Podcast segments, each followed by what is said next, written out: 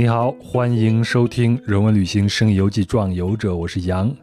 本期节目由充满趣味创造力，让经典画作跃然万上的 Swatch 瑞士斯沃琪手表赞助播出。斯沃琪艺术之旅在2023年开启全新篇章，再度与纽约现代艺术博物馆合作，同时也庆祝波普艺术家罗伊·利希滕斯坦诞辰一百周年，是斯沃琪艺术之旅的重要一站。那么我们本期的目的地呢，正是纽约啊，这个世人皆知的大苹果。很诱人，但是也很讨厌。我说的讨厌是带双引号的。呃，诱人的一面就不用说了啊。这个超级大都市激发了无数艺术家的灵感。相信您也看过很多很多把视角放在纽约的影视作品、艺术和文学作品以及媒体报道。从各个角度的都有。那么呢，给我留下的切入角度已经不多了，所以这个呢，正是纽约讨厌的一点啊，就是很多人都讲纽约。呃，这次呢，我就斗胆选了一个切入角度，我们将在纽约来一场城市漫步 （City Walk），从一些独特的艺术馆以及随处可见的街头艺术的角度来聊聊纽约这个城市。那我们不光去艺术馆里边去了解利希滕斯坦这样的画家。也去街头寻觅巴斯奎特这样的涂鸦艺术家留下的痕迹，去看看不同区域的不同气质与这座城市发展之间的关系。另外啊，说到斗胆，其实不是我斗胆，我需要的是壮胆儿。给我一个胆儿，我也不太敢聊这个话题。但是这期我有一个 强力的嘉宾，一个外援，也就是我们今天的壮游者考分。还记得他吗？啊，就是那个基本上把美国值得坐的火车线路都坐过了的考分。啊，那期节目是第一百五十六期，叫《坐在火车里》。哎，我再介绍一下考分。那他是一名电影研究者和译者，也是播客《越考越糊》的主厨，同时呢，也是一名资深的艺术爱好者。我先请考分给听友们打个招呼。大家好，我又来了。我我之前才做了没多久，另外一期聊纽约的和城市罐头聊纽约的节目，现在又要来聊纽约。我觉得我这纽约的旅游局应该给我发点钱了。嗯，哎，谁让你住在纽约呢？你现在的寓所还是那个能听见火车、呃地铁通过那个寓所是吧？没有，我们搬家了，但是其实也是在同一个地铁站，只是大概搬了只有大概七八分钟的距离的另外一个呃安静了很多的地方。哦，利于录音了，但是就没有那个纽约的特色了，是吗？地铁轰隆隆冲过的声音，就不会在不会在录音里面再听到那种非常间隔非常规律的地铁的声音。那关于这个话题啊，当我给考分发这个邀请的时候，他就回了我四个字儿，叫做“这题我会”。考分，你现在逛艺术馆或者美术馆的这个频率大概是多少呢？呃，每周至少逛一次吧。就是呃，因为对，因为因为学生学生身份在纽约，尤其是在纽约当学生，就是去美术馆基本上都不要钱。有那么多可以去的，基本每周都会去。哎，那你是研究电影的吗？那你觉得你去这些艺术馆或者美术馆，能给你带来一些什么？就是那种融会贯通的那种灵感吗？嗯，我觉得去美术馆，它给我带来的一个最根本的东西，就是你看世界和看生活的方式会逐渐的呃不太一样吧。我觉得艺术它并不是只是存在于美术馆的，就是它，而且就。在纽约，尤其是我身边也有很多年轻的艺术家，所以你会感觉到，就是这种东西，它艺术家他也是和自己生活有关的，呃，也不是在别的世界的一些人，所以就是相当于，呃，你在生活中也可以看到艺术，在生活中也可以碰到艺术家，然后你再去美术馆的时候，就这些东西就是这个是一种融会贯通，而且我觉得另外一种融会贯通可能是说，嗯，电影它也属于广义上的视听艺术嘛，就是我们。一般意义上的艺术，它不是视就是听，或者视听结合。就比如说绘画呀、雕塑呀，这些都是属于，包括摄影都是属于视觉艺术。然后音乐属于听觉艺术，可能戏剧是属于视听艺术。所以从我觉得从史学的角度来讲，就是任何艺术形式它都不是凭空出现的嘛，而是和其他很多的媒介形式，包括呃工业发展还有社会变化，就是和这些因素的对话之中产生的。嗯，所以就。电影它也可以被当作是广义的艺术史的一部分，而且我觉得它在这个历史的不同阶段，或者是这个同一阶段的历历史中的不同的对象，它和艺术的关系的距离可能是有一些不一样的。哎，我们从这个艺术家的这个话语体系里边先跳出来啊，我们先回到这种旅行者的这种身份。我个人看到的一个情况，包括我也是啊，大家去纽约旅行一定会把艺术馆呀、博物馆给列到这个行程上，不管你是不是一个真正的一个艺术爱好者，哪怕是最普通的一个旅行爱好者。啊，或者是大巴上的游客，他们也会把这种东西给它列到这种行程上。毕竟纽约有太多太多这样的场所了。但是呢，纽约会会给我留下一个啊物欲横流的这个印印象。毕竟这儿有呃华尔街，有大亨，有野心家，有黑手党，有美国梦等等等等。但是好像这些都是关乎物质跟金钱有关系的。所以我的一个问题就是，为什么纽约会有这么多的美术馆、艺术馆和博物馆？还是说这是有钱人或者资本家拿来装点门面的吗？嗯，我感觉有钱是有钱人多，包括物欲横流这一点，绝对是纽约能够有大量的文化艺术机构存在的关键因素。嗯。嗯就是这两个不是相互冲突的，他们可能是互相成就的一个关系。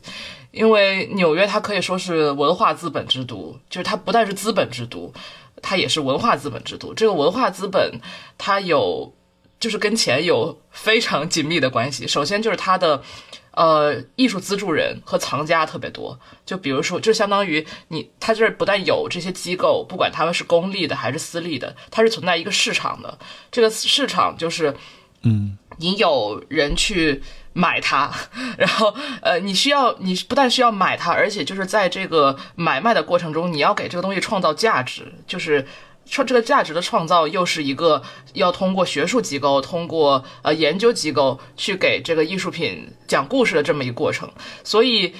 在纽约，它既有有钱人有藏家，对吧？然后它还有呃文化，就是去研究的机构，包括我们所熟悉的 MoMA，就它是一个可以说是现当代艺术的话语的制造者。什么东西是有价值的？什么东西是呃值得被购买的，以及值得被观看的？就这些东西是一个互相反哺的过程。那么就是这个钱呢，就不但是说个人手里的钱多，它还有涉及到嗯，比如说能够。资助呃文化艺术机构的其他机构多，比如说为什么呃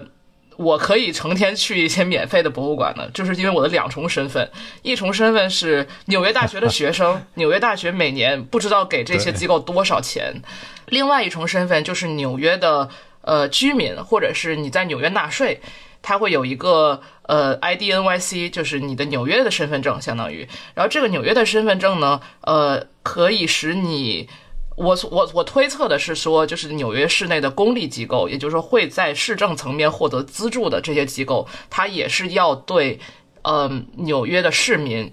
给予一定的一定的优惠的，其中很多的优惠就要不就是免费进，对，要不然就是你可以办一年的免费会员之类的。就这个，也就是说，是从公共层面上的钱也能给到这些机构，但同时还有另外一个层面，就是因为纽约是呃这么一个旅游胜地，可以说，呃，所以它不但有本地的观众，它有源源不断的世界各地的观众。就像 MoMA，尤其是呃今年开始，就是每天挤的不行不行的，就是中工作日的上午都特别挤。就我觉得，就是这肯定显然就不只是本地的观众了，而是国际的游客都在都会来到这里嘛。那么你有这么多的游客，他们肯定都不是不一定都是免费进的，多数还是要花点钱的。那这个东西，也就是这些大量的观众也会使得这些机构可以长期的运营下去吧。包括这个旅游业和它比较活跃的市场带来的这种国际影响力，也会吸引呃，无论是艺术家还是藏家，还是呃，就是艺术爱好者之类的，所有的这些所有的这些人都会被，就是像一个磁铁一样把这些人都吸过来。但是我觉得，就是说了这么多，我感觉一一方面是说他有，就是纽约真的有钱，有钱是有钱是能够能够呃有一个艺术。的整套体系的这么一个，我觉得最核心的原因，我觉得这应该是第一推动力。对，这是第一推动力。对，但我觉得我刚刚说到，比如说学生证也好，或者是 IDNYC，或者是其他各种各样的公共服务，就我觉得纽约还有一个比较好的地方在于，就是它。嗯，就是无论你个人有钱与否，就是你都是可以在纽约把文化消费作为一种习惯的，就一种生活习惯。对，就是哪怕这个消费是不花钱的，只是你去看看，或者是到处转一转什么的，就是它会提供很多，尤其是公立机构，到了夏天，它会有各种各样的免费活动。嗯，这个其实当然也是因为有钱在支撑，所以它可以提供免费活动，但是它也给就是自己本身可能没有什么钱去消费文化的人提供一些机会。嗯，给我一个印象很深的事情是，如果我没记错的话，像大都会，呃，它的门票是随喜的，对吗？就是。你可以自由的选择给或者是不给，以及给多少。对，嗯，那前头说纽约自己有身份证那些人啊，那些就算是纽约户口的一个最大的一个福利了，对吗？但是对我们这些普通游客来说，也是很友好的。包括我去逛那些啊博物馆呀什么，它的票价其实还是挺低的。对对对对，基本上不会有超过二十刀的。而且纽约纽约户口其实很好得到。就是你只要拿出一件东西证明你在纽约有地址，比如说你银行给你寄一个账单，或者任何东西给你寄个账单，然后你有这个地址，他不哪怕你只在那住了一天，你在那儿收到了一封信，你就可以办这个纽约的纽约的这个身是居民身份证。哎，我们今天的第一部分啊，就是聊馆内的这一趴。通常私人推荐这个环节我是放在最后面的，今天咱们就见机行事，见缝插针了。我就想请考分先推荐一条这个私人路线。如果我们去纽约旅行，作为一个普通的旅行者，我们如何通过这种徒步或者公共交通就能串起来一个艺术馆之旅？嗯，注意这个前提啊，就是徒步或者是公共交通，毕竟纽约打车太贵，对不对？但是公共交通还是很方便的。纽约不但打车贵，纽约在岛上打车的话也很慢很慢。呃，对。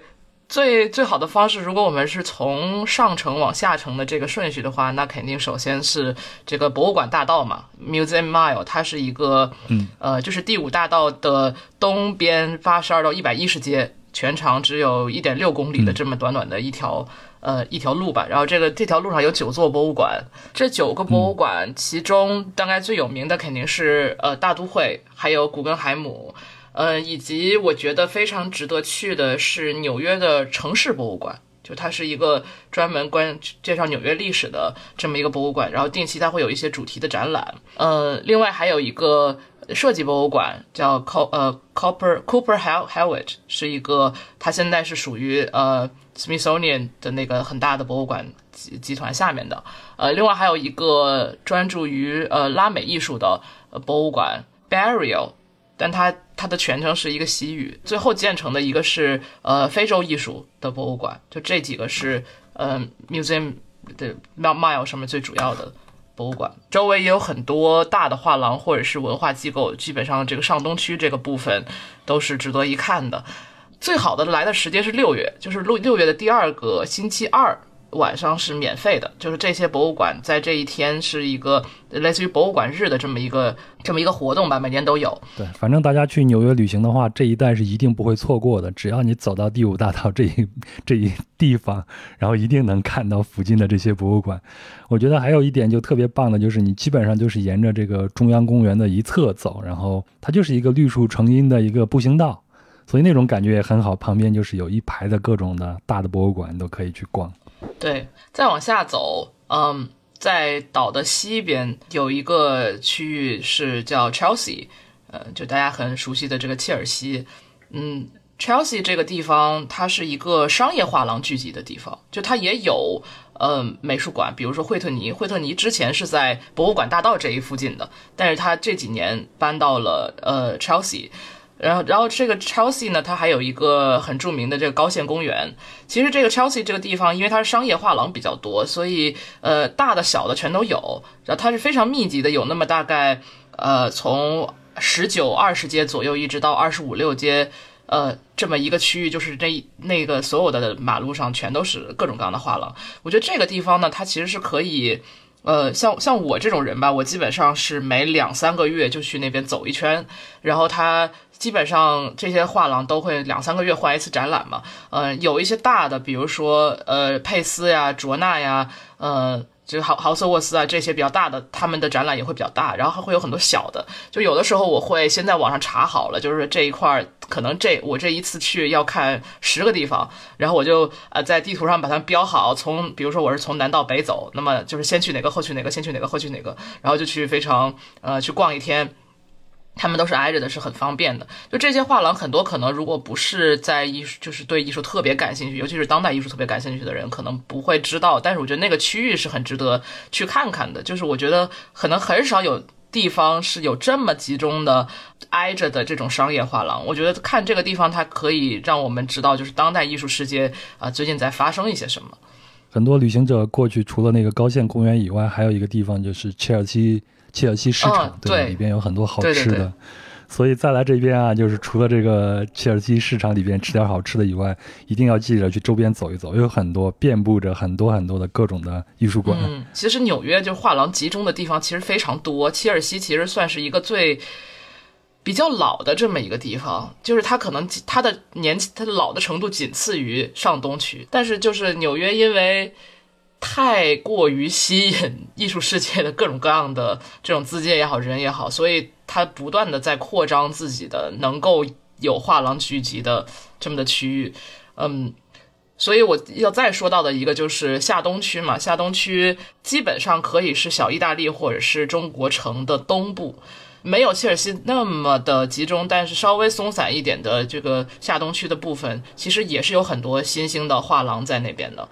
它也有博物馆了，像呃，比如说国国际这个摄影中心在那边，它也是可以参观的。然后还有这个 Tenement Museum，它是介绍这个下东区这一块的曾经的这种居住环境的这么一个博物馆。但是其实附近有很多很小很小的画廊，它有的时候是藏在那种。就是楼底下就是中国的菜市场，然后旁边有一个很小的门上去，对，就是有这种你需要提前查好了，否否则你根本找不着的这种呃艺术机构，有点打开隐秘菜单的是的，是的，就是你这个区域，你你你放眼望去，感觉都是中国老头老太太，但是其实它隐藏着很多艺术机构。不过这些也是纽约市神话的一个典型的地方，就是它本来是一个很便宜的地方，但是因为呃逐渐的这种呃。房地产的改造也好，包括一些呃别的区域变贵了，所以艺术家被挤到这个新的区域，然后这个新的区域也也会逐渐变贵。就是下东区，我觉得是这样的一个地方，它会有这种隐藏菜单，是因为它逐渐变贵了。哎，你刚才提到了这个气质啊，咱们上头聊到这三个区，你像上城，还有切尔西，再到下面的下东区，这其实这三个区域，它无论是从功能来说，还是从气质上来说，它都是截然不同的。那这些。不同的气质地区产生的这些艺术场所，会有一些不一样吗？那差异非常大了。像大都会这种地方，就是它那么它那么大，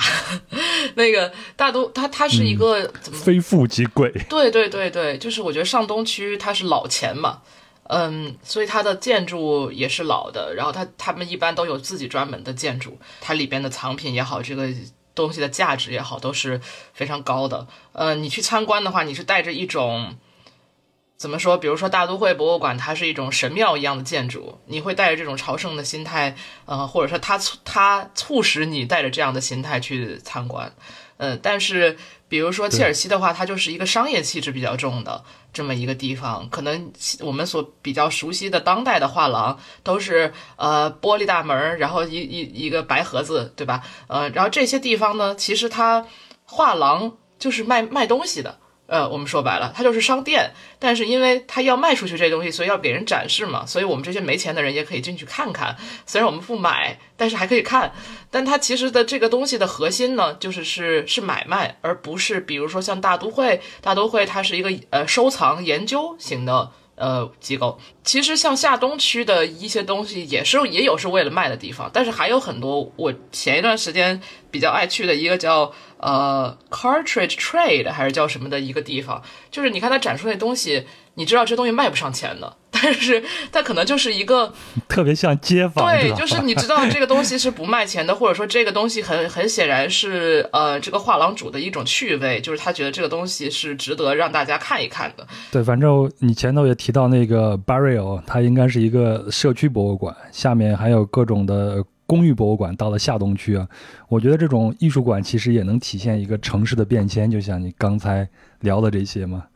那咱接下来呢，就进入一个考分你自己非常喜欢的一个博物馆，可以凭着你的打折的学生证，几乎每周都要去的 MoMA，也就是现代艺术博物馆。那 MoMA 呢是位于曼哈顿中城，是在第五和第六大道之间的五十三街。然后这间博物馆呢，经常会跟大都会博物馆相提并论，但是馆藏好像要比大都会少。不过在现代艺术的这个领域里边，MoMA 应该是。至关重要的，嗯，我先请教一下，什么是现代艺术？我们应该怎么去界定它呢？现代艺术，嗯，它就是在现代性 （modernity） 这个概念，呃，影响和颠覆了社会、经济、文化、生活的各个方面之后所诞生的艺术。也就是说，是先有现代性，才有现代艺术。嗯，大致可以从十九世纪的六十年代。之后开始算，一直到上个世纪的七十年代这个区间产生的艺术都叫现代艺术。呃，之后的艺术包括从七上世纪就是一九七零年代到现在，呃的艺术，我们基本称之为后现代艺术或者当代艺术了。然后这个现代艺术它的特点就是对于传统的突破，呃，其中包括对于呃艺术的媒介，还有艺术的功能，呃，观看的方式，就是这些东西进行的各种各样的实验，它普遍是比传统的或者是古典的艺术要更加抽象、更反叙事的。嗯，我就举一个很好的例子吧，就是说。最早的或者说现代艺术的一个先锋，就是大家都喜欢的梵高。这梵高是为什么呢？因为他是第一个，他是离我们最近的又最远的一个艺术家。就在此在之前呢，我们了解到的西方艺术可能都是宗教艺术，或者是呃，比如说帝王将相这些，对吧？就是和离离我们是非常远的，我们是不能就哪怕你了解了他的呃历史、他的社会政治，当然我们小时候可能不了解啊，就是你很难和他产生一种共情。但是梵高他。是一个现代性的开启者，就像我刚刚说的，他对于艺术的功能，呃，对于这个观看的方式，对吧？看世界的方式，表达世界的方式，有一种突破的，而这种突破是很好的，能够被我们这个当代人所捕捉到的。他也是可以说，我觉得是一个现代艺术的开启者，或者是一个早期现代艺术的一个代表。哎，那嗯，那在 MoMA 里边，我看到的啊，就是他现在有很多藏品都是现代和当代艺术嘛，包括很多的建筑啊。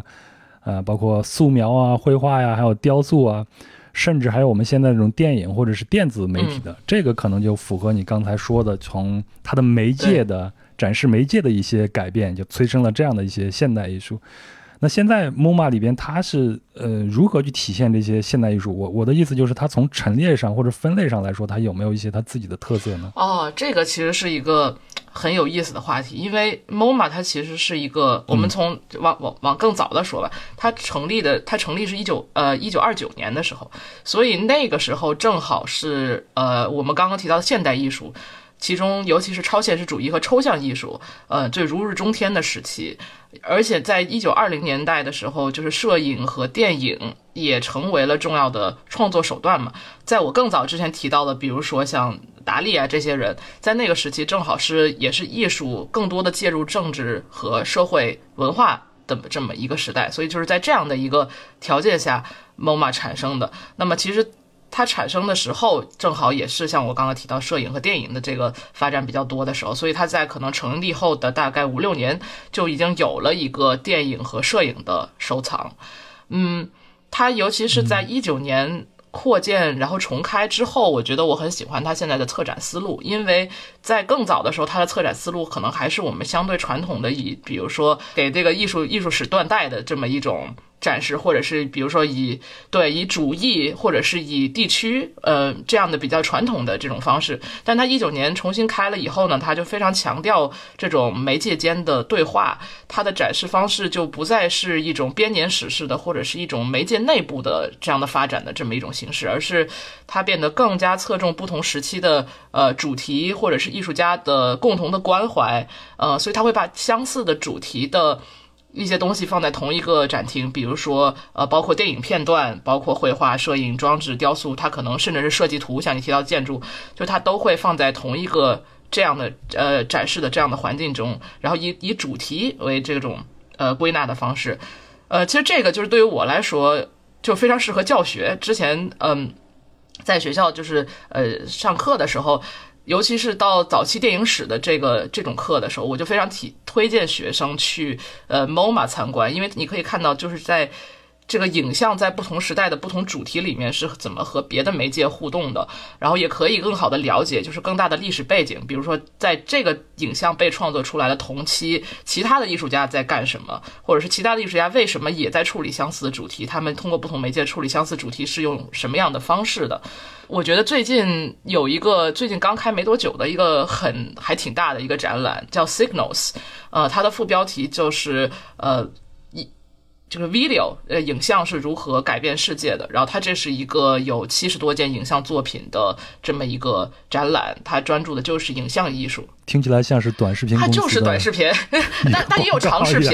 也有长视频，就是它是 它是一个呃跨越六十年的这个影像创作。呃，我们现在通常意义上觉得影像艺术的鼻祖是呃韩裔艺术家白南准，从白南准在呃一九六零年代七零年代那个时候开始创作的影像艺术，一直到今天嘛。然后所以就白南准那个时代，呃。他也有短视频，就是他的短视频可能最早的短视频相当于就有点像我们现在看的屏保，就是那种他通过电视信号在电视屏幕上有一些变化，对吧？那种，然后到现在其实也有一些。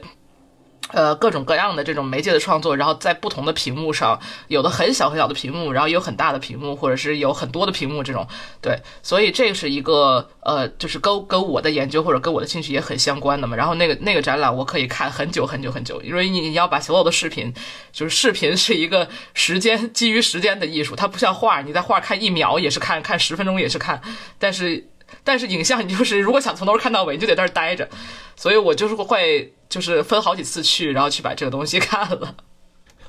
我已经七年没有去纽约了，没想到短视频已经攻占了纽约的艺术馆了。啊，不是短视频了，有短有长了。嗯，我开玩笑，我开玩笑。我看了一个数据啊，说二零二一年全球参观人数最多的艺术博物馆的名单中，MoMA 应该是排第十五。才第十五，挤成那个鬼样子，还才才第十五，那别的得多挤。另外一个很有意思，跟前头咱们聊的能呼应上的，就是资本是艺术的一个推动力嘛。我印象中就是 MoMA 的推动的一个建造者叫艾比奥尔德里奇洛克菲勒，他其实是那个美国标准石油老洛克菲勒的儿媳妇儿，所以他他其实也是一个壮游者。他后来就受资助去了一次欧洲去旅行嘛，有一个很长的时间，像法国、比利时什么的。然后这一次旅行就让他了解了。呃，未来作为艺术收藏家的一个洞察力，所以后来才有了这个 MoMA 的这样一个成立。嗯，哎，这这是这是八卦啊。嗯，我想说的是，你前头咱们说到各种的艺术展品，我上次去这个大都会的时候，其实整个展品里边有很多，就像你前头说的，有很多是跟宗教有关，但那种东西毕竟离一个普通的中国人生太遥远了。在里边，我唯一我觉得我能欣赏的动的。可能就是里边那种摄影作品，所以我们知道这个现代艺术它有很多的种类，咱们就挑一个种类来聊一聊。前头我也说，今年是波普艺术家罗伊利希滕斯坦的呃诞辰一百周年。其实波普艺术，就我个人来说啊，我是很早就听到过这个概念，而且相对于其他的这种啊艺术种类来说，我觉得波普艺术比较能让我理解，呃。我我怎么讲呢？就是我后来看这个维基百科对波普艺术的一个定义，它就是一个探讨通俗文化与艺术之间关联的艺术运动。而且波普艺术呢，它是试图推翻抽象表现艺术，并转向符号、商标等具象的大众文化主题。你看我念这段话的时候都这么拗口。我个人的一个感觉啊，就是这种转向就让我这样的人比较能接受和理解，就是像大众文化主题的这个转向。呃，但是我觉得我的理解是建立在个人的视角上。换句话说，就是可能很多人都知道那个安迪沃霍尔，他那个呃金宝汤罐头那个那那幅画，对吧？谁去看你都能得到自己的一个答案，因为通俗的东西毕竟离我们的生活就比较近一些嘛。嗯，那么我就想请教一下波普艺术它的特点，除了我说的这些，还有还有什么呢？另外，波普艺术它是怎么发展和流行起来的呢？先回应你刚刚说的这个，我觉得我们都是明显是受到后现代这个影响的人，你才能够理解就是波普艺术，你或者说你可以把波普艺术当做一种艺术，这句话是个关键，对吧？就是在就如果是如果是一个十八世纪的人，他会说这东西有这东西根本就不是艺术，对吧？就是就只有我们是成长在这个后现代的这个思潮里面的人才会。把它至少就是说，哪怕你觉得啊，这东西我也能做，或者这东西有什么了不起的，但是你不会质疑它在美术馆里的这样一个位置。但是在在这个波普艺术诞生的，就是上世纪的呃六十五六十年代，这个更早之前，可能这个东西就会被批批评为它没有这种艺艺术的灵光，它没有艺术的神圣性。嗯，但这也是就是我觉得波普艺术想要推翻的这么一个东西。呃，波普艺术它的特点就是它可以利用身边现成的这种日常用品，尤其是工业大规模生产的消费品，或者是通过呃大众媒体传播的这个图像或者信息，比如说你刚刚提到的这个金宝汤罐，然后还比如说这个利希滕斯坦他的漫画，就是以漫画。的这种风格为呃主要的这种内容的这些绘画作品，而且它是嗯很绝大多数的，也不能说绝大多数吧，很多我们比较耳熟能详的这些波普艺术的代表作，它都是大量的利用三原色，色彩是比较简单，而且没有什么微妙在里面的，就是非常直接的一些呃饱和度极高的颜色，呃，然后其中绝大多数可能都会采用这个丝网印刷，然后它是。一种就是这种印刷，它其实是融合这个摄影啊、绘画还有版画的边界的这么一种手段。嗯，但这在使用印印刷的过程中，尤其是它会利用这个像我刚刚提到的这个消费品或者大众媒体媒体的这些图像呢，它就是去淡化了艺术家的手在这个创作。过程中的这种神圣性，你是很难判断这个东西到底是，就是它是它是商业生产的，还是一个艺术家创作的，这个边界就变得非常模糊了。这个艺术家本身本人他的技法、他的思考在里面好像就变得非常弱了。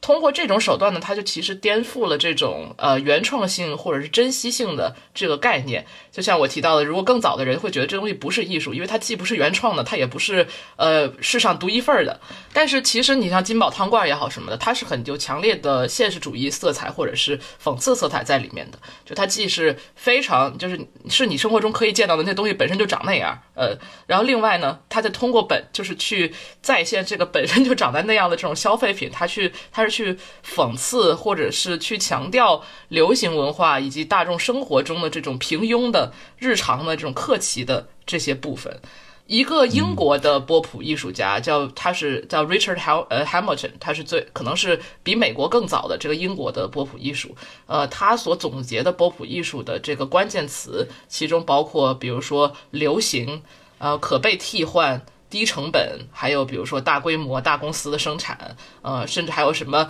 呃小聪明，呃耍花招这种这种，对，这都是他总结的这种呃波普艺术的这个呃带这个关键词吧。刚刚好像有问到说他是怎么怎么兴起的，就是波普艺术嘛。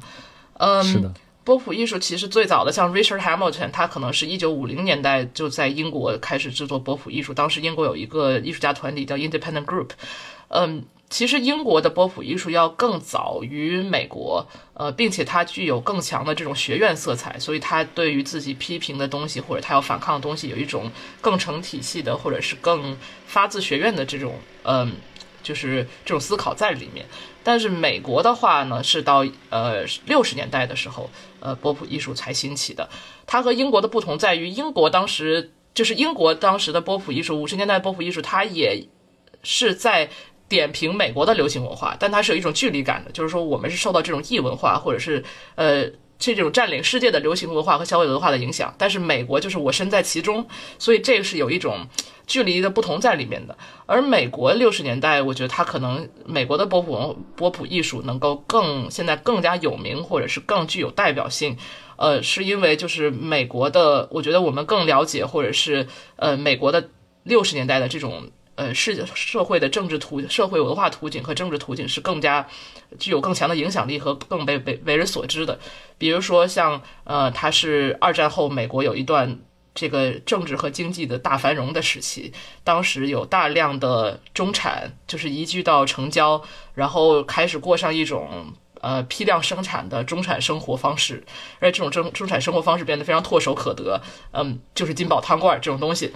而且当时消费文化也就大行其道，我觉得最最典型的象征，可能是我们现在非常熟悉那种很大的成交的超市里面，就是一排一排的这种商品，然后他们都呃，就是同一种东西有无数的选择，然后他们长得都差不多。嗯，另外一个很重要的，我觉得从媒介的角度来考虑的话，就是当时呃，电影和电视已经代替广播成为了主要的大众媒介。呃，人们生活中接触到大量的电影和电视明星，而这些明星的形象在他们的生活中可能占据着非常主要的，或者是嗯非常流行的这样的一个地位。呃，电视广告，包括杂志广告这种视觉的广告，嗯，也变得就是随处可见了。嗯，所以就是我们看到波普艺术，它可能更强调的一些就是图像上的这些东西，是人们在大量的摄入视听媒介之后才会有的。而而如果只是有听觉媒介的话，可能就不会产生这样的。这些图像，包括我提到的，比如说印刷，就是因为很多这个波普艺术都是用印刷，呃，印刷进行各种各样的就是重复生产嘛，这其实也跟印刷技术的这种发展和普及有很大的关系。嗯，在政治的角度的话，当时六十年代是一个风起云涌的年代，有反越战，有呃民权运动，然后女权主义运动，就这些运动，嗯，它是一个可能在美国的角度来讲是一个大众参与，每天都以大家的生活息息相关，尤其是年轻人的这种青年文化中有非常多的政治参与在里面的。从艺术史的角度来讲，前面有达达主义，有超现实主义，有抽象表现主义，像你说的，就这些东西是。在学院里面，甚至说在那个年代呢，他已经进入了一种呃被被经典化了。所以在这个时候的年轻创作者，可能就要想要去反对，一边继承，比如说达达主义或者超现实主义这种东西，但同时也要反对之前的那种抽象，之前的那种呃可能更加就是呃所谓高雅的一些东西吧。所以这个就是他的美国的波普艺术兴起的背景。你前头提到两个非常具象的。呃，故事啊，就是超市里边成排的这种商品，然后还有提到这种呃电影电视的它的流行，在我看来，就是啊波普艺术它的一个诞生，可能就是在这个时代消费就代替了以前的宗教，嗯，对，然后呢新媒介出现，是，也是一个很大的一个关系。就像我们接下来要聊到罗伊利希滕斯坦啊。他的开始进行他的这种非常有风格的波普艺术的这种创作，我记得也是从电视开始的，好像是他的小儿子说：“爸爸，你画的画没有这个电视上唐老鸭和米老鼠好嘞。” 然后他就特别不服气，然后用他自己理解画一个米老鼠和唐老鸭，好像是在钓鱼，说我你看我钓到一个大的。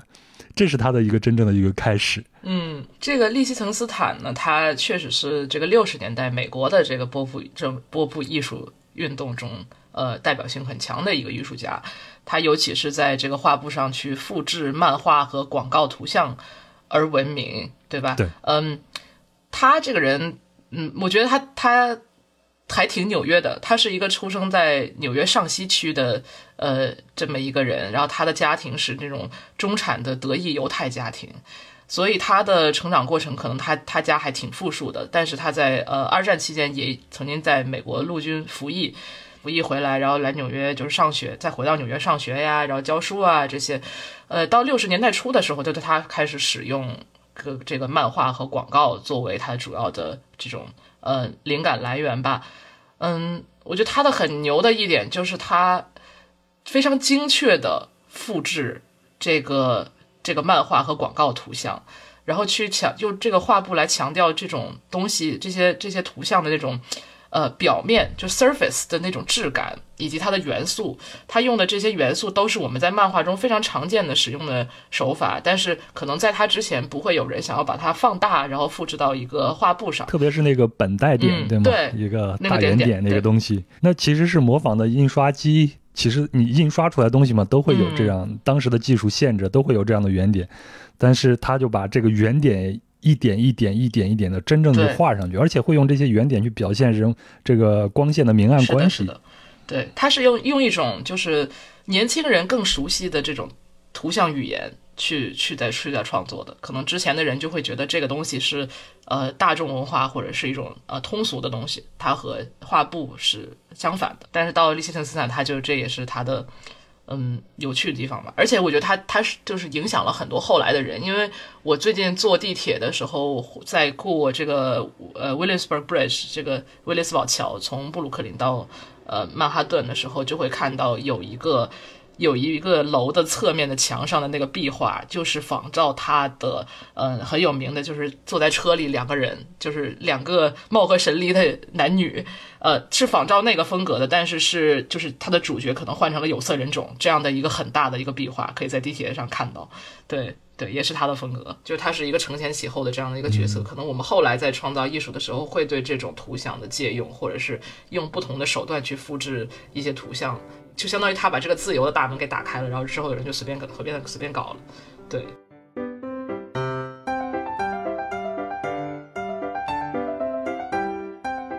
在 MoMA 里边，其实也有很多关于罗伊·利希滕斯坦的这个藏品，大家去了以后啊，可以去看一下。非常非常的有特点，你基本上看一眼你就能记住，这就是他的一个风格。那瑞士斯沃奇2021和2023年与纽约现代艺术博物馆连续合作。今年为了纪念啊罗伊利希滕斯坦的百岁诞辰啊，他就是1923年出生的。那瑞士斯沃琪与 MoMA 再度联手，以两款艺术气息十足的腕表演绎 MoMA 的馆藏。将利希滕斯坦标志性的漫画风格元素、单色色调和本带点与瑞士斯沃琪的俏皮和创意无缝结合。那这两款腕表，第一个主题是女孩，这是利希滕斯坦创作于1963年的作品。那画中的女孩呢，表现出微笑、令人沉醉的力量，这是60年代的简洁视觉代表。而透过 Swatch 的诠释呢，使得艺术画作中的金发女孩再次成为众所瞩目的焦点。一个很有意思的设计是利希滕斯坦著名的本带点的这个技巧啊，其实你可以想象成一个一个的圆点。我们前头也提到了，重现在这款腕表表带背面的设计上。而第二个主题呢是白日梦。那这幅画创作于1965年，是利希滕斯坦最早的版画之一。他将连载漫画提升到了高级艺术的水平。啊，他描绘了一个有着金黄色头发和忧郁表情的女孩唱歌的迷人场景。利希滕斯坦早年对爵士乐非常的痴迷，这就激发了他后来很多标志性的创作灵感，其中就包括这幅《白日梦》。那画作中的这个金发女孩呢，拿着一个麦克风。啊，非常有趣的是，画作中的这位女孩被认为是美剧广告狂人中的贝蒂，她的一个原型。对话框里边的句子呢，啊，翻译过来是“旋律萦绕着我的遐想”。那这是来自于爵士歌曲《星辰》。那这句歌词在合作款腕表上是怎么被处理呢？它是以泡泡对话框表环的形式被点缀在一个亮黄色的表带上，与少女的金发是相互呼应的。那这两款 Swatch 乘 MoMA 的腕表也已经于瑞士斯沃琪线下门店、品牌中国官方网站以及线上商店，还有 MoMA 设计商店上发售了。有兴趣的朋友可以去看一看。那考分，那这两幅作品，你你肯定都都是很熟悉，特别是啊，利希滕斯坦他创作那一一系列的女孩的这些形象，在 MoMA 里边也是一个重要的一个藏品了。嗯，就是利希滕斯坦他的创作，其实我觉得是代表了这个呃波普艺术早期发展逐渐成熟的这个六十年代初的这么一个呃代表作吧，可以说，嗯。你想，我们在之前提到的这个波普艺术，它可能从五十年代，呃，五十年代后吧，在英国开始，然后逐渐流传到美国，然后这艺术家可能开始逐渐尝试用呃大众文化或者是商品的这种符号去创作。然后到了这个六十年代初的时候，这种特征就已经逐渐形成了。呃，包括印刷也好，包括大众媒体也好，呃，这个这个这个阶段也是利希滕斯坦创作的这这一系列艺术可能是呃最著名的这么一个阶段。他和安迪沃霍尔的这个呃，比如说金宝汤罐啊，基本是也是同期的。这么一个东西，所以我觉得它确实是，嗯，无论是从它表达的主题，然后表达的风格，呃，包括这些元素，比如说像刚刚提到的这个用泡泡的对话框来来就是表达一些文字的这种，呃，非常漫画的这个元素，呃，也是在这个时期形成的，变而且变得非常有名的这么一个东西。嗯，我看到一个对利希滕斯坦嗯作品一个比较有意思的一个评价，就说他大概的意思就是他把这种。大众的通俗的这种作品做成这个样子，就像把一个鱼扔回到水里。嗯，我觉得这个评价还是呃很有意思的。对 对对。另外一个，在那个时代啊，我我觉得好像就是一个嗯当代艺术家的一个群星闪耀时了。除了他们以外，还有其他的这些啊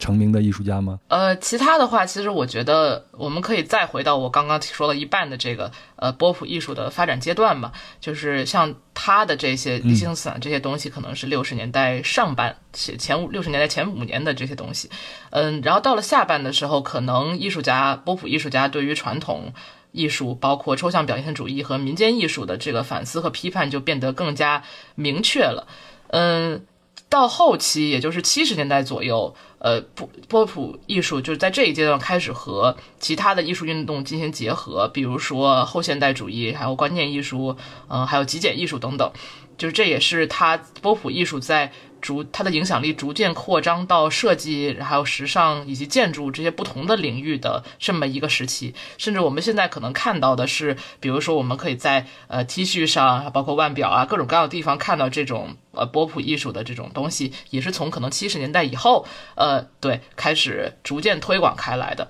那么再往后，呃就是八十年代，八十年代可能最。突出的是一种新表现主义，在新表现主义里面，可能它是一种承袭波普，呃，波普艺术承袭前面的，但同时它可能关注的话题，呃，就更加细微了。一个很有意思的代表，可能就是呃，另外一个纽约人，呃，Jean-Michel Basquiat，他是一个八十年代最有名的，嗯，可以说现在依旧是被。被广泛讨论和庆祝的这么一个艺术家，有意思的是，他是虽然活跃在八十年代，然后他是也是英年早逝，可能二十七岁就去世了，活跃的时间没有很长，但他和 Andy Warhol 的关系非常的密切，他们是属于同一个就朋友圈，Andy Warhol 也很赏识他，就能感觉到他其实是虽然他可能在他活跃的年代已经是波普艺术的呃后期，甚至是逐渐的过渡到别的艺术时期了，但他同时又是和这一波人呃有一个。呃，在纽约市非常实实在在的这样的一个交集的这么一个这么一个角色，然后他的新表现主义呢，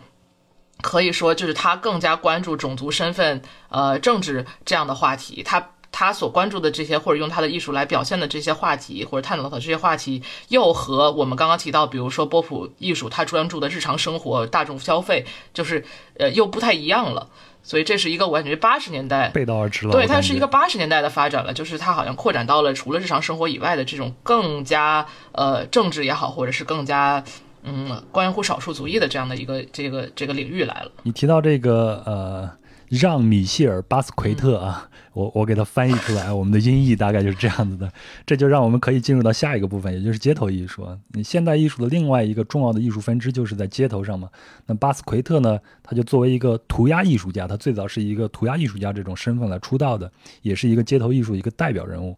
你先给我们大概讲述一下巴斯奎特这个人的一个传奇生平吧，好吗？他是一个。六零年生人，然后他父亲是海地人，他母亲是波多黎各人，他是在纽约布鲁克林长大的，所以说我们可以看到他和利希滕斯坦像是两个纽约代表的，就是两个相反的，但是又非常典型的纽约的代表，就是这个不同的移民哈，嗯，然后他确实是也是从小就是受到嗯对艺术产生了很浓厚的兴趣，然后在家就成天搞创作的那种。他是在七十年代中期的时候开始在纽约的街头游荡，并且创作了很多涂鸦，然后与当时涂鸦呃街头涂鸦的艺术家叫 L. Diaz 呃结识，然后他们成为好朋友，并且就是合作的一个呃类似于和。呃，品牌或者一个双人组叫 Samo S A M O，然后他们是在城市中进行很多涂鸦创作，并且受到了一些呃广泛的关注。然后在那个时代，正好也是纽约涂鸦艺术或者纽约纽约街头艺术的这么一个重要的发展时期。他们也是可能作为一个重要代表人物或者是领头人这样的角色，在当时可呃这个城市里面产生了一定的轰动。呃，到到了八十年代，他就主要转向了从街头转向了画布的创作嘛。其中他的就是视觉语言或者他创作的这种主要的元素是融合了早先的街头艺术，包括大众文化，还有这个嗯非裔美国人文化。的这种不同的符号在里面的，他的画作一般都是就是有很多很碎的东西，它不是一种整体感很强的，它是有很多很多符号在里面的，包括短语啊、对对对对对，就这些东西呢，其实是就是它是很丰富的一种一种冲击。如果仔细看的话，并且它有很强的这种表现力。不过就是比较遗憾的是，他可能就是到二十七岁的时候就去世了，然后他的死因就是过吸毒过量，嗯。尽管他的这个艺术生涯挺短暂的，我觉得也确实很可惜。但他同时又像是青年文化的一种典型代表，就是呃那么多死于二十七岁的在那个摇滚时代的艺术家，他好像就是其中的一员，并且现在就是有呃，我以前。经常经过他的故居，是在一条很小的街道 Great John Street 和 Bowery 很有名的这条 Bowery 大道的交口处，呃，有一个非常不起眼的小房子，但是那个房子上贴着一块，就是嗯，一块标志，说就是这个是巴斯奎特在他最后生命的最后五年所工作生活并且死去的这么一个地方，然后这个建筑。它看起来非常破，但是呃上面有很多涂鸦，并且这个涂鸦感觉过一段时间就会被新的涂鸦艺术家所覆盖。这我觉得这确实对他来说也是一种很好的纪念。嗯，回头我们可以把巴斯奎特故居的这个坐标啊或者地址啊发在我们的公众号里边或者声音简介里边，大家再去纽约旅行的话可以去看一下。我们就稍微的聊一聊他的这种生平八卦啊。他的父亲其实是一个外交官，所以他出生的这个家庭也算是一个中产。能接触到艺术的，说明也不差。所以他的接触的艺术应该是从他妈妈开始，但是他妈妈好像后来就有一段很长期的住精神病院的这种经历，所以巴斯奎特好像很小的时候就去啊精神病院里边去看望他的妈妈。这个可能也是他后来。他的那些作品里边的一个精神的一个源泉，包括那么多碎的那些东西了。还有一段比较啊，算是啊艺术史上的一个公案吧，就是他和沃霍尔这个关系，对吧？但是后来他们俩人好像是因为一次合作的一个展览，是不是？我看纪录片上说，然后那次展览就遭受了媒体的一个巨大的一个抨击，然后他们俩人从此就就没有原因，然后就接下来有再有过其他的合作了。不过就是后来是因为沃霍尔头一年去世，第二年，巴斯奎特也因为吸毒过量就走去了。哎，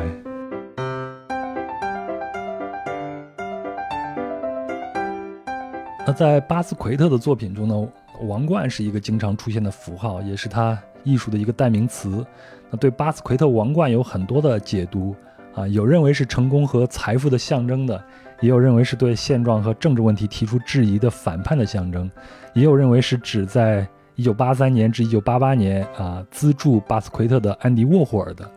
那么这顶著名的王冠呢，也出现在 Swatch 和巴斯奎特这位成长在纽约的街头艺术家的作品的合作款上。那这幅作品叫做无题，啊，王冠作为唯一一个主题就被设计在表盘内。你看起来是乱涂乱画的油彩，粗犷的线条，它其实就表现了巴斯奎特的自发性。那这幅作品现在就可以在你的手腕上驻扎展示了。呃，此外呢，还有两幅画的合作款，第一幅是伊斯塔尔。那这部作品以美索不达米亚诸神伊斯塔尔和塞贝克的名字，以及神庙、王朝等词语为特色。那这种也是巴斯奎特的一个典型特色，有很多的短句放上去。那最后一幅作品呢，是好莱坞非洲人。啊这幅画是一九八三年巴斯奎特去洛杉矶旅行时的作品。那在这次旅行中呢，他与一名说唱歌手和一名画家一起旅行。这三人称自己是好莱坞非洲人。那他呢，就将他们仨人描绘在这幅画上，其中就包括巴斯奎特特别好认，顶着标志性的凤梨头，一看就知道是他。那这幅画也出现在我们 Swatch 的表盘上。在这幅画里边。还有像甘蔗、烟草，还有布瓦纳是什么这类的短语。那布瓦纳呢，是在东非的斯瓦西里语里边是对先生的尊称。其实他是在暗示好莱坞老电影中黑人演员可以扮演的角色非常的有限。啊，那排斥的概念以及艺术家经常在作品中划掉单词或者短语的这种方式来表达，实际上是为了将注意力转移到他们的身上。那巴斯奎特是这样解释这种风格的。我划掉单词，这样你就能更多的看到他们。他们被遮住的这一事实，让你想读他们。那这些句子呢？词语都被设计在表盘和表带上，看起来特别的有街头感。您也可以从这些句子或者划线中来做出自己的解读。呃，之前看到过这个伊斯塔尔的，在美术馆看到过，我已经不记得在什么时候看的了，但是。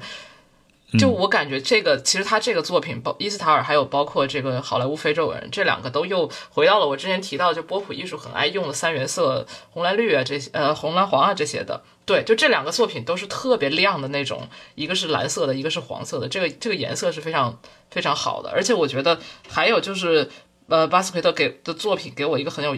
就是每次看的时候都像在解谜一样，就它有很多。画和符号在上面对，然后你就很想看，就每一个都看清，然后想看看他到底在说些啥，就这个是很有意思的一个看的体验吧。很多看起来像是数学公式一样的上头。就我觉得，呃，之前看他的展览的时候也看到过他的笔记本儿，就他会在小本上写很多东西，然后这些东西其实跟他画作上东西又很相似，嗯，就是一些。非常零碎的思考一些呃像诗，但是又不是诗的一些东西，然后在小本上画那些小涂鸦什么的，就感觉他的的画布上的作品和他这现实生活中在那个呃日常写下来的东西是很相似的。从影像资料上来看，巴斯奎特看起来是一个非常腼腆的一个年轻人。他在创作的时候，据说是要穿着这个呃昂贵的阿玛尼的套装。然后他可以同时画四五幅画，而且他要放着这种爵士乐，或者把电视打开，音乐打开，然后这样才能进入到他的创作这种情景里边。天啊，我觉得这样这样想来，就他其实也很，就如果他是一个 Gen Z，他是一个二零年，就是呃不是二零年，就是两千年以后的年轻艺术家，我感觉也非常，呃这个形象也是非常非常符合的，很年轻的这种感觉。对，可能是刷了抖音创作的人。他的作品给我的观观感，我就感觉就是特别是特别有那种街头感啊，就好多符号啊什么的在在上头。那我们提到这个街头艺术，我们在影视作品里面能看到两个标志性的元素，就是涂鸦和说唱乐嘛。呃，如果说这个艺术馆，我们把它说成是庙堂之内的艺术，那么充满啊江湖气的街头，为什么这个艺术氛围也这么浓厚呢？我特指的就是在。纽约啊，纽约，我觉得它最有意思的一个地方就是它有很丰富的这种公共艺术和呃政治行动主义的这种历史，所以这两部分历史都非常强调，就是公共空间作为所有的人都可以表达自己观点的这么一个空间的这种功能。嗯，我们所属就是能够想到的街头艺术，它都是画在墙上的嘛，而且这个墙上一般都是别人家的墙，或者别的机构的墙，别的公司的墙，它不是我只画在我自己家的墙上。呃，所以就是说，好像在纽约，它一直有这么的一个传统，就是只要是城市的外墙，它就属于大家的画布。啊，这其实是一个，这其实是一个很。少见的东西，就因为我们哪怕在城市，如果特别是在呃没有这种文化的城市，你看到这些涂鸦，你感觉好像是污染市容的一个东西，嗯，但是但是其实就是我觉得在这个观点的反面，就是说这个空间是属于大家的，每个人都有在这个东西上面去书写自己的观点，或者是表达自己的艺术创作的这些权利。嗯，另外我觉得纽约它确实像我之前提到，它有很多居住着非常多的艺术家，很多人在这里活动，这些人才资源也可以说是让大家日常参与到这个纽约城市的创作中的这样的一个宝藏。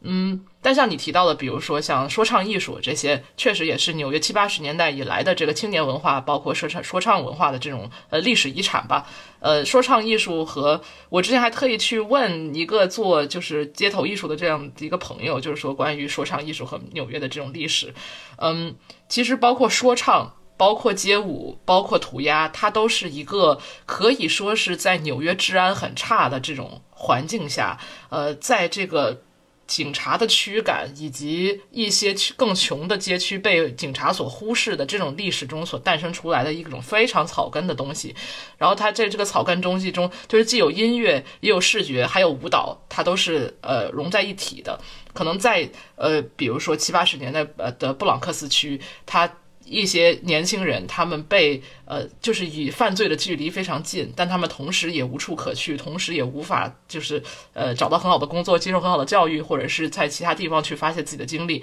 那么，同时这些东西就是在这样的一个很糟糕的环境中催生出来的这么一个呃，可以说是宝藏。所以，我觉得这个是很有意思的，就是说在纽约，这些艺术它都是一个很重要的一笔。所以。对，我觉得这个是纽约可能和其他城市所不一样的地方。当然，我们比如说，呃，说唱艺术的这个另外一个中心就是底特律，底特律也是在这个袖带或者是在这个在这个城市逐渐走下坡路的过程中，这些东西就逐渐的浮上水面了。所以，我觉得这个是就是在一个宏大的叙事中，呃，有一些小的东西它。变出来了，并且变得很美好，我觉得这是很有意思的事情。我可以这样理解吗？就是街头艺术基本上是跟反叛是画上等号的呢？嗯，我觉得可以这么说，因为街头艺术它的一个很重要的元素，这就是它的是它的匿名性。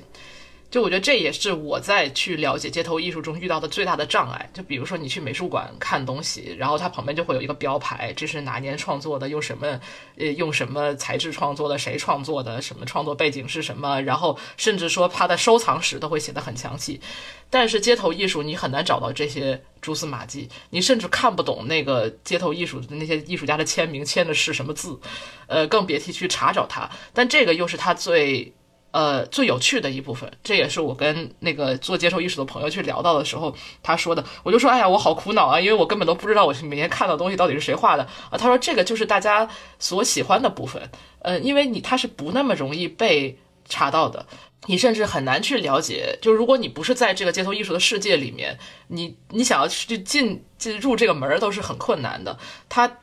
在各种各样的艺术形式里面，它是被机构化的最少的一个艺术。虽然我觉得这个也是我能看到很多这方面的尝试，就是把，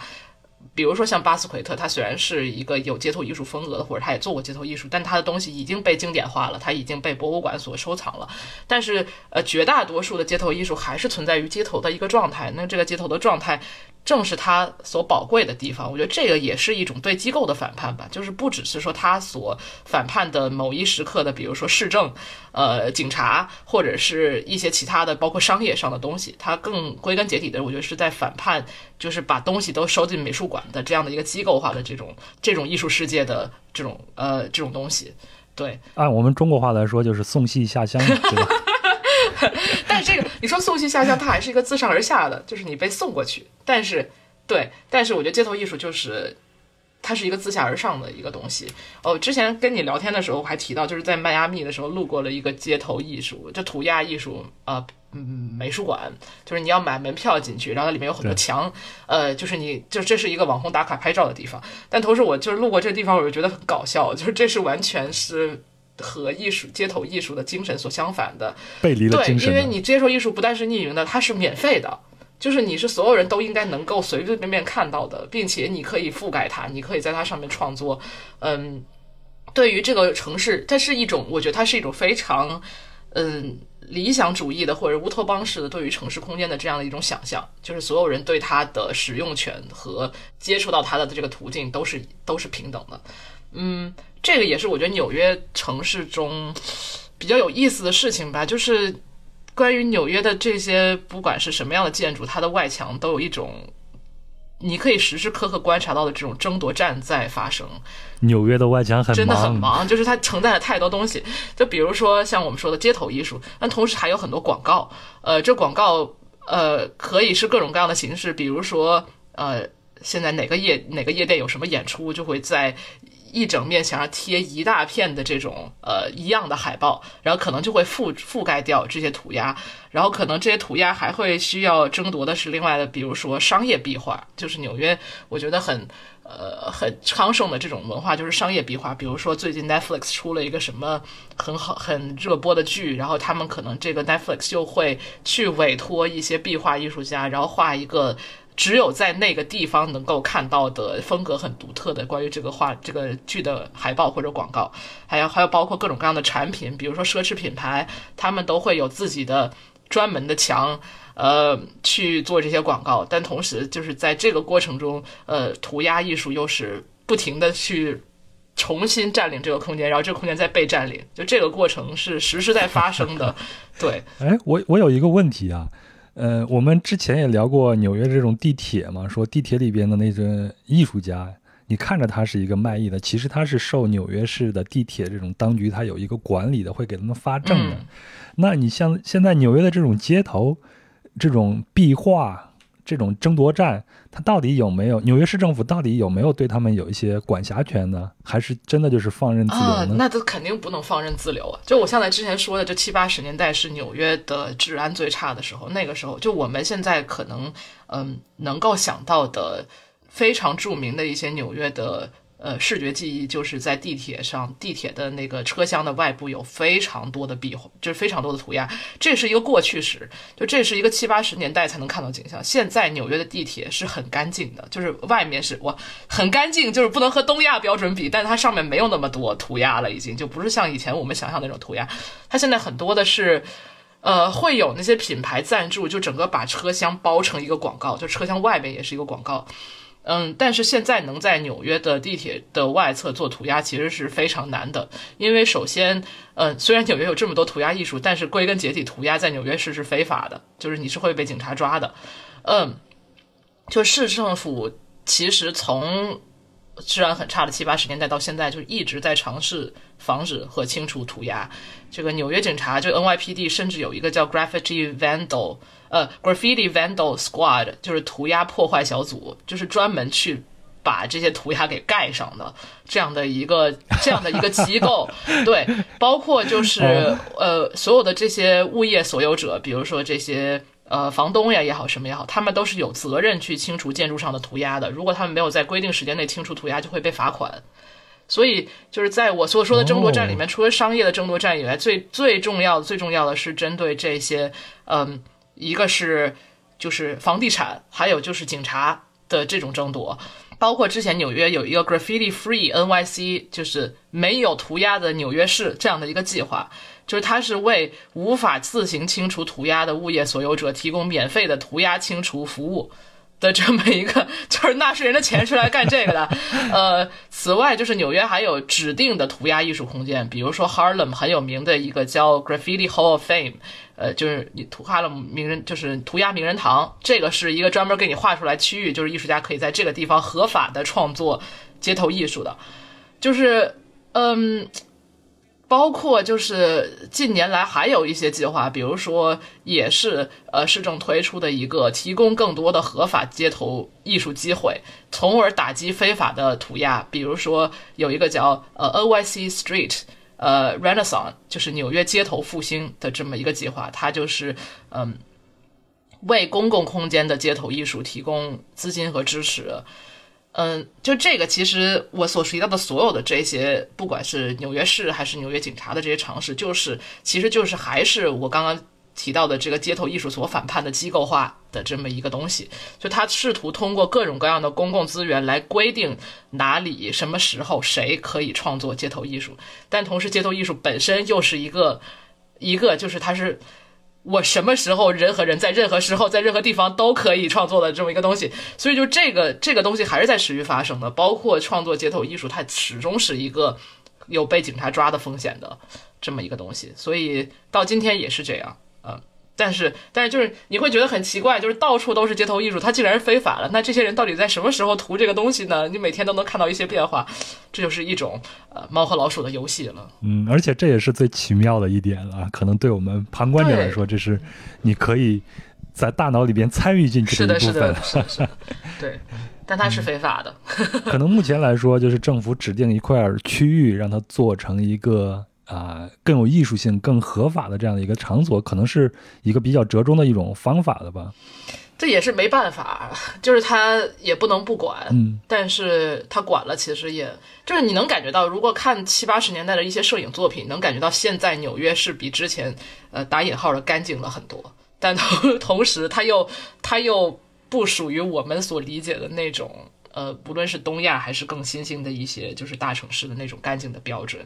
嗯，但这也是我爱纽约的地方，它就是这么脏。虽然脏也是被治理后的结果，但它还是比较脏了。哎，我说这个，我突然想起来，我前段时间，呃，我现在在马来西亚嘛，我前段时间去了槟城，然后在槟城的乔治城，它是一个世界文化遗产区，在里边呢，现在我们都会认为，嗯，这个乔治城里边。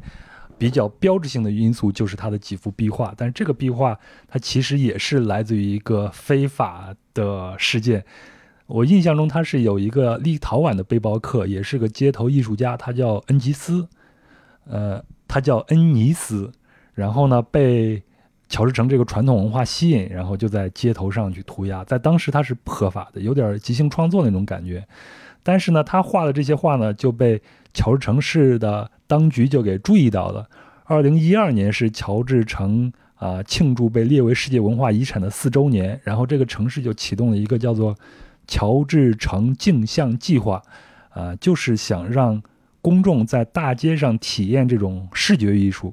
从而重新发现这个乔治市的古建筑之美。然后他们就又找到这个恩尼斯，又来重新创作了八幅画。后来马来西亚的一些年轻的艺术家也参加了，现在整个乔治城里边大概有二十多幅，然后这些就成为了乔治城的标志。我相信大家肯定都会看过，如果有看过关于啊槟城的一些介绍或者影像资料的话，你一定能看到那幅著名的姐弟共骑一辆自行车那幅画。现在还有好多游客去那边去去打卡去，所以我觉得这个就是一个很好的一个例子，它由非法。变成一个合法，从而又变成一个城市复兴，而且能他的那些画都是画的那种非常古老那些墙壁上，那些古老的墙壁现在我们都是要修旧如旧嘛，那有很多地方都已经斑驳了，那那幅画的这种形态也在慢慢的发生变化，我觉得这个是非常有意思一点。嗯。另外一个，我觉得也只有像纽约这样的一个城市啊，才能让波普艺术、让涂鸦艺术在这个城市里边发光。不管你怎么去理解这个艺术啊，它在这里边总是有它自己生存的空间，还能发扬光大起来的。行，那咱们最后啊，再请考分给咱们推荐一条可以通过徒步或者是地铁、公共交通啊，就能串起来的街头艺术的一条路线，好吗？好，嗯，再回到我之前推荐的，就是呃下东区，下东区，呃。从中国城呃以东下东区是有很多老房子的，然后在纽约的这个地产里面，它叫站前的房子，而这些房子呢，可能就是就有很多被很多被涂鸦艺术所覆盖的，呃，看起来很脏，但其实非常可爱的一些东西。然后，因为我们刚刚推荐这个博物馆之旅的是美术馆博物馆之旅的时候，一直是在曼哈顿的，所以我决定了回到我的快乐老家布鲁克林。从这个下东区可以上这个 Williamsburg Bridge，这个威廉斯堡桥，这个桥也是可以步行的。嗯，在天气好的时候是非常非常宜人的一个体验，而且桥上也有一些涂鸦艺术。然后走过这个桥，到达这个威廉斯堡。威廉斯堡是。呃，也是我觉得纽约近期市深化最严重的这个交界的这么一个 这么一个区域，就它现在其实是也有一些画廊的，然后还有很多餐厅啊，各种各样的东西。呃，但是这个区域可以说是我觉得呃，逐渐从一个曼哈顿的这种比较商业化的、比较有钱的这样的氛围，过渡到呃布鲁克林的，就是 Bushwick 或者 Best-Side 这边比较。还是相对便宜，然后相对草根的这么一个区域的这样一个过渡的地方，所以它是可以看到涂鸦，可以看到呃更精致的餐厅，以及各种各样的这个程度不同的这个商业化不同的画廊的这么一个区域，呃，然后就是一直深入布鲁克林往下走，就是我最喜欢的 Bushwick 这个区域。Bushwick 这个区域很有意思，它在。可能就是十九世纪的时候，就是刚刚这个纽约市逐渐发展起来的这个过程中呢，它就是一个非常工业化的区域。在这个历史上，这一边全都是做酿酒业的，就它是很工业化的，同时它是酿酒业，这就是我非常喜欢它的一个地方了。嗯，在这个逐渐发展的过程中，这一片呢，就是从工业化的区域逐渐变成现在依旧很工业化，就是从威廉斯堡到布布什维克的这个过渡区域有很多华人的厂房。呃，就是它是一个，它的工业处体现在，就是它的建筑是非常，你就就就能想象工业厂房是什么样子，它是很封闭的、很大的，嗯，然后墙墙很多的这么一个区域，所以这个区域的这些厂房上的墙上都画满了各种各样的，呃，不同时代的，甚至不同的那个风格的，嗯，这种这种涂鸦，涂鸦也好，壁画也好，我印象最深刻的是有一次经过一个，呃，也是一个华人厂房，叫。呃，美国留学生可能在美国的留学生最熟悉的叫真味的一个做饺子、冷冻水饺的这么一个一个地方，然后它的厂房就在那儿，然后它的这个外墙上也是就是壁用壁画画的一个关于华人食物的一个，既是广告，同时也是一种艺术创作的这么一个东西。对，这附近有很多这样的东西，就是它既可能是商业性质的，或者是呃一个在一个商业或者是街头。这么一个过渡阶段的这么一个地方，呃，不是这个区域还有很多，呃，就是夜店啊，然后各种各样的酒吧呀什么的。它它其实，在表面看起来是一种很荒凉的景象，嗯，但同时它又是非常具有生机的。这个我觉得也是和涂鸦艺术的这种性质是分不开关系的。现在这个区域的一部分。的呃人口结构可能是拉美裔比较多，包括波多黎各呀、古巴呀这些很多，嗯，但是它也是一个艺术家，就是年轻 没钱艺术家所居住的这么一个区域，所以它会有一些古着店啊，还有什么的，嗯，是一个我非常非常喜欢的地方。这个区域我觉得可能是纽约的涂鸦艺术最最具代表性的一个区域，但是因为它又不是，它是一个可能对于游客来说过分深入布鲁克林，让人觉得有点不安的这么一个地方，所以来的人不算多。对，但我很喜欢。其实如果不是我们今天聊这一期啊，我这段记忆可能就被封存了。我二零一六年啊最后一次去纽约，大概是十二月份的时候去纽约的时候住的其实就是布希维克这个区。我印象很深，因为当时房东跟我说说。这个地方现在就住了很多从住不住不起曼哈顿岛上那些昂贵房子的年轻人，或者是 或者是白领，他们就住在这边。但是这边坐地铁去城里边又非常的方便，然后一条线直接就到那边了，所以很多人就会住在这边。那我当时住的一个青旅，那个青旅外面就是一个巨大的一个厂房，上面就有巨大的一个涂鸦。我住在青旅的呃多人间里边。那里边那个挑高，我觉得有点像美国那种典型那种谷仓那么高，嗯看起来非常的 恐怖，就像进入了一个神庙。对，是是，肯定是别的，就是工业用途的建筑改的。不光是外面外墙上有有这种涂鸦，连我们住的那个里边都有，包括楼梯上都有。但是呢，正是因为它可能是以前的一个厂房改的，有一个巨大的一个问题，就是万一你同宿舍同宿舍的人有人打呼噜。那那个回响声啊，能震得你整个晚上就睡不着。我就是非常不幸，就碰见了这样一个来自于美国西部的一个老头，来这边做生意，可能生意也不太好做，就住在青旅的多人间里边。对，晚上打呼噜实在是受不了，我就搬走了。但是我个人在布什维克这个区里边的感受也是非常的好。正如你所说，就是他处处都能看到一些不一样的东西。对，包括各种酒吧的厕所，就是我觉得纽约酒吧厕所是一个很很那个什么，就是那些呃，尤其是这种非常在地的厕所，呃，是什么在地厕，在地的酒吧，就是不是会不是你会专门去的那种，呃，专门为喝什么去的酒吧，而是那种就是你住在附近，然后就是去去也无妨的那种小酒吧，他们的厕所一般它的所有的。墙包括镜子上都会被涂鸦，还有各种贴纸所贴满。就是你在那种厕所里面，你看镜子里面根本看不到自己，就是这是那种非常标志性的布鲁克林厕所。嗯，好，艺术无处不在啊，这也是。呃，考分的布希维克，考分的快乐老家。那咱们这期节目就到这儿，我是不是要放首快乐老家呀？你可以放。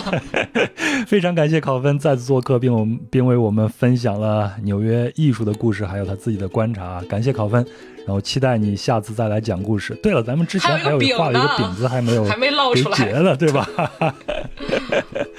行，那咱们就下次努努力，早点把这个饼烙烙出来。好，拜拜，拜拜。最后呢，要再次感谢让经典画作跃然万上的瑞士斯沃琪手表赞助本期节目。